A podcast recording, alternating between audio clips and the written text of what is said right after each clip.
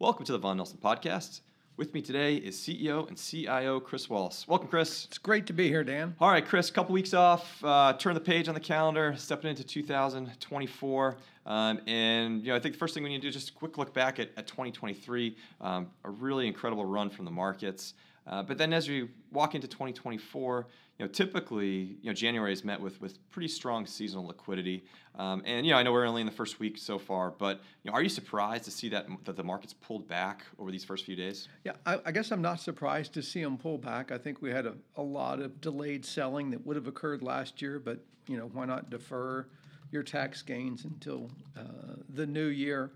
And so I think that's what we're witnessing early on. And look, the rally in the fourth quarter was driven by flows and repositioning. And what I mean by that is we got further information that the inflationary pressures were abating, the increase in disinflationary pressures. And then you got basically the Fed kind of confirming that and acknowledging that, hey, as fast as inflation's coming down, you know, real rates are moving up dramatically, and in sense we we may need to cut rates and cutting rates heals a lot of issues that existed in the marketplace, right? So for your your growth stocks, it means that multiples can expand, so your longer duration assets can rally. It meant your your levered companies, your high beta, high cyclical companies may have a lower probability of refinancing risk. And it also meant that, you know, where you had asset impairments from uh, marks and security books within the banks and the insurance space and elsewhere, that pressure was relieved as well. And what we were able to do in the fourth quarter then is ease financial conditions dramatically while at the same time not bringing down growth estimates or earnings estimates on a go forward basis. And so you put those you know that, those conditions together and you get a, a pretty powerful rally as people reposition to that new reality. Um, what it does mean is then clearly we've pulled returns forward. I mean, we, we've got to acknowledge that. And so it, it sets up a very interesting, uh, I think, 2024, um, and one that'll, I think, will we may surprise people how it plays out. Yeah, and I guess that's really to the next question. It's a bit of a broad one, but you know, if, if we are thinking about 2024, and again, only in the first week here, but you know, how do you, how do you see it playing out? How, what, do you, what do you think it developed? Any really key issues that stand out in your mind to, to keep an eye out for? Yeah, I look. I think we're going to see fairly weak economic data and earnings data in the first quarter, and it'll probably start showing up with the data in December. And so we're going to continue to see this weakening data um, out of the U.S. for the first the first half may be too long, but certainly the first quarter and potentially into portions of the second quarter. Uh, and then we're going to start to see stability. And we should start to see stability in economic growth and stability in outlook as we move through Q2 into Q3. At the same time, that I would suspect the U.S. Treasury will have reliquefied its checking account and be pumping money and liquidity into the system to drive fairly strong growth going into the election. They're not going to want that weakness to show up in the election. I also think that by the time we get mid year, we're going to start to see stability in economic activity within Europe. And that's going to be. That, that may surprise people because, as we all know, Europe's been incredibly weak. But we've already starting to see our leading indicators show that growth is going to pick up in Europe.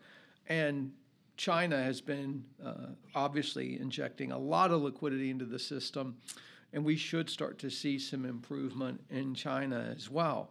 And so that means first half of the year we may be bringing down earnings estimates, and we've already pulled forward returns and expanded multiples, and we've brought down rate cut expectations uh, fairly dramatically. We may have to reprice some of that as we move through the year.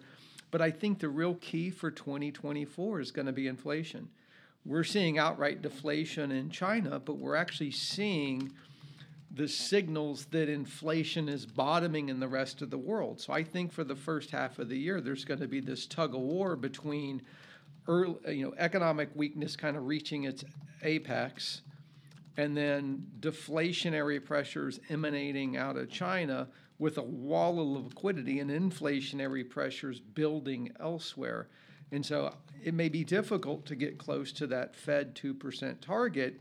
And so the market needs to be very careful about how many rate cuts are priced in before we see the weakness or before we get confirmation that inflation really is going to reach those lower levels sought by the Fed. So I and and when you're talking about rates and inflation, and we've already seen a, a, a material move lower in rates, this is where you get volatility because should rates move up 150 basis points or down 150 basis points really has a big impact on valuations. You know, today we're sitting in the 10 years right around 4%.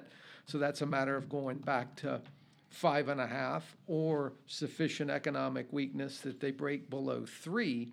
And those are just two very different economic outcomes. So I think it's going to be fun. It's going to be a fun 24 as we as we look and see how it plays out. And as we know, um, not unlike the last couple of years, geopolitics stands to have a big influence as well.